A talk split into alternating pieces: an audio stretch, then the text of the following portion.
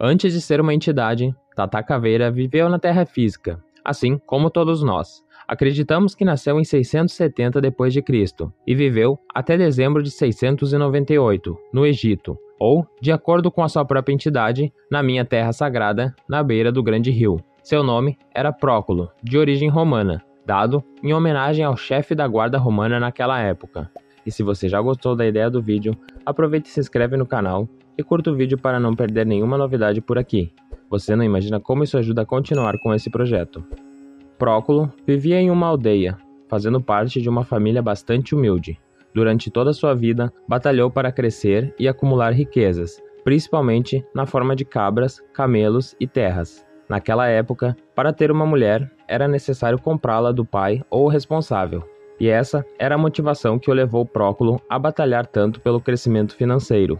Próculo viveu de fato uma grande paixão por uma moça que fora criada junto com ele desde pequeno, como uma amiga, Porém, sua cautela o fez acumular muita riqueza, pois não queria correr o risco de ver o seu desejo de união recusado pelo pai da moça. O destino pregou uma peça amarga em Próculo, pois seu irmão de sangue, sabendo da intenção que Próculo tinha com relação à moça, foi peça-chave de uma traição muito grave. Justamente quando Próculo conseguiu adquirir mais da metade da aldeia onde viviam, estando assim seguro que ninguém poderia oferecer maior quantia pela moça, foi apunhalado pelas costas pelo seu próprio irmão que comprou ela horas antes. De fato, a moça foi comprada na noite anterior à manhã que Próculo intencionava concretizar seu pedido. Ao saber do ocorrido, Próculo ficou extremamente magoado com seu irmão, porém, respeitou ele pelo fato de ser sangue do seu sangue. Seu irmão, apesar de mais velho, era muito invejoso e não possuía nem metade da riqueza que Próculo havia acumulado. A aldeia de Próculo era rica e próspera, e isso trazia muita inveja à aldeia vizinha. Certo dia, uma aldeia próxima, maior em habitantes, porém com menos riquezas, por ser afastada do rio Nilo, começou a ter sua atenção voltada para a aldeia de Próculo. Uma guerra teve início. A aldeia de Próculo foi invadida repentinamente e pegou todos os habitantes de surpresa. Estando em inferioridade numérica, foram todos mortos, restando somente 49 pessoas. Estes 49 sobreviventes, revoltados, se uniram contra a aldeia inimiga, onde estavam mulheres e crianças, Muitas pessoas inocentes foram mortas nesse ato de raiva e ódio. No entanto, devido à inferioridade numérica, logo todos foram cercados e capturados. Próculo, assim como seus companheiros, foi queimado vivo. No entanto, a dor maior que Próculo sentiu não foi a do fogo, mas a do coração, pela traição que sofreu do próprio irmão, que agora queimava ao seu lado. Essa foi a origem dos 49 Exus de linha de caveira, constituída por todos os homens e mulheres que naquele dia desencarnaram. Entre os Exus de linha de caveira existem Tata Caveira, João Caveira, Zé Caveira, Caveirinha, Rosa Caveira, Doutora Caveira, Quebra-Osso, entre muitos outros. Por motivo de respeito, não será indicado aqui qual Exu da linha de caveira foi o irmão de Tatá enquanto vivo. Como entidade, o chefe de falange Tatá Caveira é muito incompreendido e tem poucos cavalos, são raros os médios que o incorporam, pois tem fama de bravo e rabugento. No entanto, diversos médios incorporam Exus de sua falange. Tatá é brincalhão, ao mesmo tempo sério e austero. Quando fala algo, o faz com firmeza e nunca na dúvida. Tem temperamento inconstante, se apresentando ora alegre, ora nervoso, ora calmo, ora apressado. Por isso, é dado por muitos como louco. No entanto, Tata Caveira é extremamente leal e amigo, sendo até um pouco ciumento. Fidelidade é uma de suas características mais marcantes. Por isso mesmo, Tata não perdoa a traição e valoriza muito a amizade verdadeira. Considera a pior das traições a traição de um amigo, em muitas literaturas é criticado, e são as poucas as pessoas que têm a oportunidade de conhecer a fundo Tata chefe de falange. O cavalo demora a adquirir confiança e intimidade com esse Exu, pois é posto à prova todo o tempo. No entanto, uma vez amigo de Tata Caveira, tem-se um amigo para o resto da vida, nesta e em outras evoluções. Exu Caveira Sou Exu, assentado nas forças do sagrado Omolu e sob sua irradiação divina trabalho, fui aceito pelo divino trono Mehoreié e nomeado Exu há mais ou menos dois milênios, depois de minha última passagem pela Terra, a qual fui um pecador miserável e desencarnei amarrado ao ódio, buscando a vingança, dando vasas ao meu egoísmo, vaidade e todos os demais vícios humanos que se possa imaginar. Fui senhor de um povoado que habitava à beira do grande rio sagrado. Nossa aldeia cultuava a natureza e inocentemente fazia oferendas cruéis de animais e fetos humanos até que minha própria mulher engravidou e o sumo sacerdote decidiu que a semente que crescia no ventre de minha amada deveria ser sacrificada, para acalmar o deus da tempestade. Obviamente, eu não permiti que tal infortúnio se abatesse sobre a minha futura família, até porque se tratava do meu primeiro filho, mas todo o meu esforço foi em vão. Em uma noite tempestuosa, os homens da aldeia reunidos invadiram minha tenda silenciosamente, roubaram minha mulher e a violentaram, provocando imediato aborto e com o feto fizeram a inútil oferenda no poço dos sacrifícios. Meu peito se encheu de ódio e eu nada fiz para contê-lo. Simplesmente, enquanto houve vida em mim, eu matei um por um dos algozes de minha esposa, inclusive o tal sacerdote. Passei a não crer mais em deuses, pois o sacrifício foi inútil, tanto que meu povoado sumiu da face da terra, soterrado pela areia. Tamanha foi a fúria da tempestade. De repente, o que era rio virou areia, e o que era areia virou rio. Mas meu ódio persistia. Em meus olhos havia sangue e tudo que eu queria era sangue. Sem perceber, estava sendo espiritualmente influenciado pelos homens que matei, que se organizaram em uma trevosa falange a fim de me ver morto também. O sacerdote era o líder. Passei então a ser vítima do ódio que semeei. Sem morada e sem rumo, mas com um tenebroso exército de homens odiosos, avançamos contra várias aldeias e povoados, aniquilando vidas inocentes e temerosamente assombrando todo o Egito antigo. Assim, invadimos terras e mais terras, marchamos as sagradas águas do Nilo de sangue, bebíamos e nos entregávamos a depravações com todas as mulheres que capturávamos. Foi uma aventura horrível. Quanto mais ódio eu tinha, mais eu queria ter. Se eu não podia ter minha mulher, então que nenhum homem, em parte alguma, poderia ter. Entreguei-me aos outros homens, mas ao mesmo tempo violentava bruscamente as mulheres. As crianças, lamentavelmente, nós matávamos sem piedade. Nosso rastro era de ódio e destruição completa, até que chegamos aos palácios de um majestoso faraó, que também despertava muito ódio em alguns dos mais interessados em destruí-lo, pois mesmo que não concordavam com sua doutrina ou religião, eis que então fomos pagos para fazer o que tínhamos prazer em fazer, matar o faraó. Foi decretada então a minha morte. Os fiéis soldados do palácio, que eram muito numerosos, nos aniquilaram com a mesma impiedade que tínhamos para com os outros. Quem com ferro fere, com ferro será ferido. Isso coube na medida exata conosco. Parti para o inferno, mas não falo do inferno ao qual os leitores estão acostumados a ouvir nas lendas das religiões efêmeras que pregam por aí. O inferno a que me refiro é o inferno da própria consciência. Esse sim é implacável. Vendo meu corpo inerte, Atingido pelo golpe de uma espada e sangrando, eu não consegui compreender o que estava acontecendo. Mas o sangue que jorrava me fez recordar-me de todas as minhas atrocidades. Olhei todo o espaço ao meu redor e tudo que vi foram pessoas mortas. Tudo se transformou de repente. Todos os espaços eram preenchidos com corpos imundos e fétidos. Caveiras e mais caveiras se aproximavam e se afastavam. Naquele êxtase, caí derrotado. Não sei quanto tempo fiquei ali inerte e chorando, vendo todo aquele horror. Tudo era sangue, um fogo terrível ardia em mim, e isso era ainda mais cruel. Minha consciência se fechou em si mesma. O medo se apossou de mim. Já não era mais eu, mas sim o peso dos meus erros que me condenava. Nada eu podia fazer. As gargalhadas vinham de fora e atingiam meus sentimentos bem lá no fundo. O medo aumentava e eu chorava cada vez mais. Lá estava eu, absolutamente derrotado por mim mesmo, pelo meu ódio cada vez mais sem sentido. Onde estava o amor com quem eu construí meu povoado? Onde estavam meus companheiros, minha querida esposa? Todos me abandonaram. Nada mais havia não ser choro e ranger dos dentes. Reduzi-me a um verme, jogado nas trevas de minha própria consciência, e somente quem tem outorga para entrar nessa escuridão é que pode avaliar o que estou dizendo, porque é indescritível. Recordar de tudo isso hoje já não me traz mais dor alguma, pois muito eu aprendi desse episódio triste de minha vida espiritual.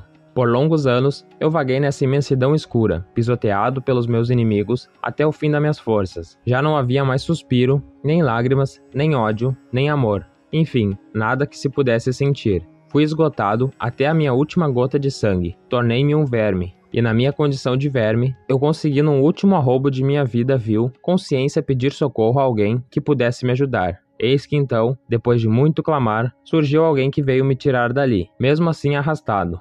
Recordo-me que estava atado a um cavalo enorme e negro, e o cavaleiro que montava assemelhava-se a um guerreiro, não menos cruel do que eu fui. Depois de uma longa jornada, fui alojado sobre uma pedra. Ali me alimentaram e cuidaram de mim com desvelo incompreensível. Será que ouviram meus apelos? Perguntava-me intimamente. Sim, claro, senão ainda estaria lá naquele inferno, respondia-me a mim mesmo.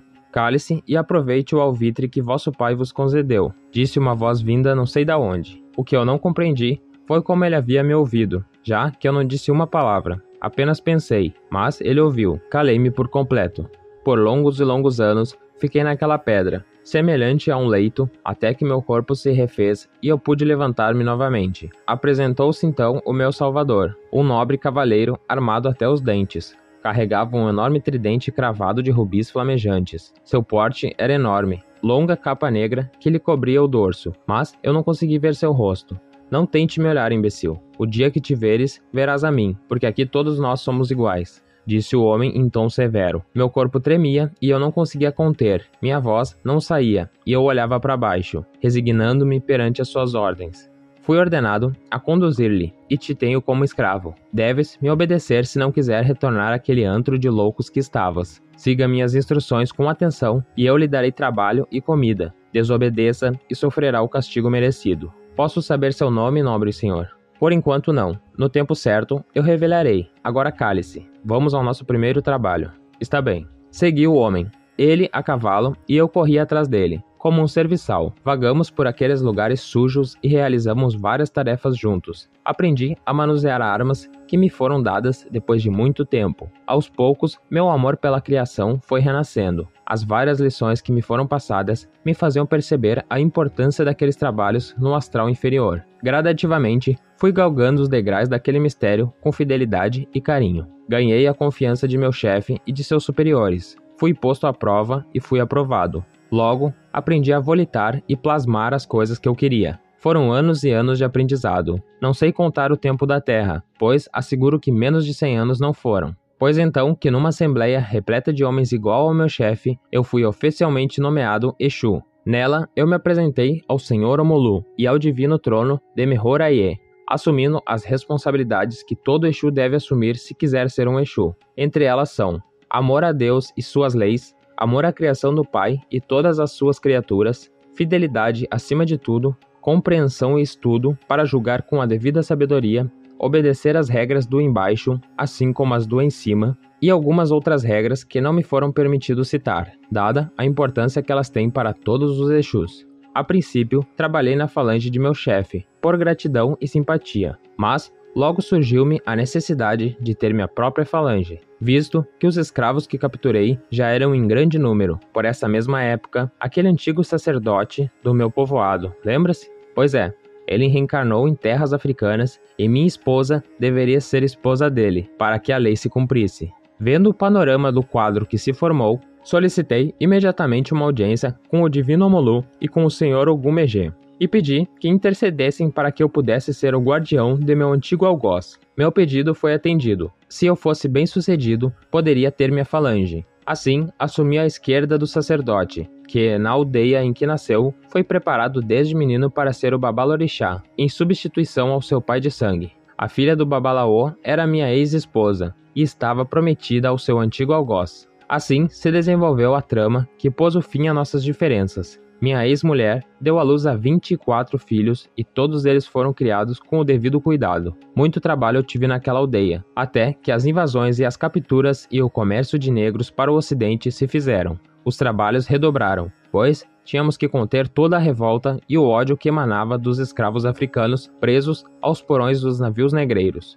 Mas meu protegido já estava velho e foi poupado. Porém, seus filhos não. Todos foram escravizados. Mas era a lei, e a lei deveria ser cumprida. Depois de muito tempo, uma ordem veio de cima. Todos os guardiões devem se preparar. Nossos assentamentos serão necessários. Uma nova religião iria nascer, e que para nós era em breve. Pois, não sei se perceberam, mas o tempo espiritual é diferente do tempo material preparamos-nos conforme foi ordenado, até que a Sagrada Umbanda foi inaugurada. Então, eu fui nomeado guardião à esquerda do Sagrado Omulu Aie. Então, eu fui nomeado guardião à esquerda do Sagrado Omulu Ié. E então, pude assumir meu trono, meu grau e meus degraus. Novamente, assumi a obrigação de conduzir meu antigo algoz, que hoje já está no em cima, feito meritoriamente alcançado.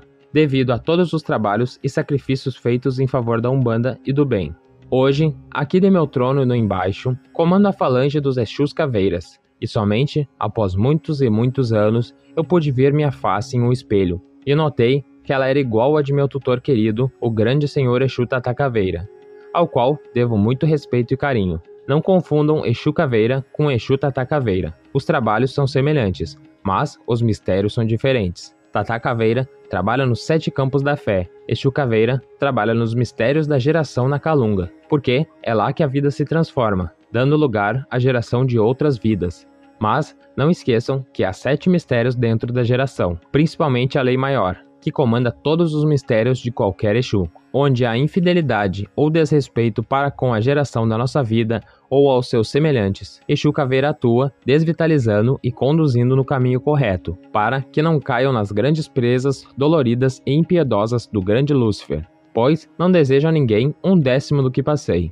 Se vossos atos forem bons e louváveis perante a geração e o Pai Maior, então, vitalizamos e damos forma a todos os desejos de qualquer um que queira usufruir dos benefícios dos meus mistérios. De qualquer maneira, o amor impera. Sim, o amor. E por que Exu não pode falar de amor? Ora, se foi pelo amor que todo Exu foi salvo, então o amor é bom e o respeito a ele conserva-nos no caminho. Esse é o meu mistério. Em qualquer lugar da Calunga, pratique com amor e respeito a sua religião e ofereça velas pretas, vermelhas e roxas, farofa de milho com miúdos de boi. Acenda-me sete charutos, sempre em números ímpares e aguardente. De acordo com o número de velas, se acender sete velas, assente sete copos e sete charutos, assim por diante. Agrupe sempre as velas da mesma cor, juntas, e forme um triângulo com o vórtice voltado para si as velas roxas no vórtice e as pretas à esquerda e as vermelhas à direita, simbolizando sua fidelidade e companheirismo para conosco.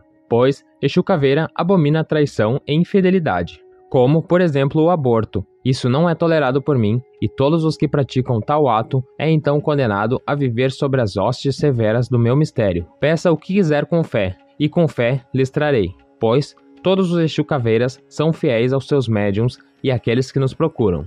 A falange de Exus Caveiras pertence à falange do Grande Tata Caveira, que é o pai de todos os Exus assentados à esquerda do Divino Omolu. Os demais não posso citar, falo apenas dos meus mistérios, pois dele eu tenho conhecimento e licença para abrir o que eu acho necessário e o básico para o vosso aprendizado. Quanto ao mais, busquem com vossos Exus pessoais, que são grandes amigos de seus filhos e certamente saberão orientar com carinho sobre vossas dúvidas. Um último detalhe a ser revelado é que todos que têm Exu Caveira como Exu de trabalho ou proteção é porque em algum momento do passado pecaram contra a criação ou a geração e ambos. Protetor e protegido têm alguma correlação com esses atos errôneos de vidas anteriores. Tenho certeza, se seguirem corretamente as orientações com trabalho e disciplina, o mesmo que sucedeu com o meu antigo e grande sumo sacerdote, sucederá com você também. Porque esse é o nosso desejo. Mais a mais, se um Exu de minha falange consegue vencer através de seus médiums ou protegido,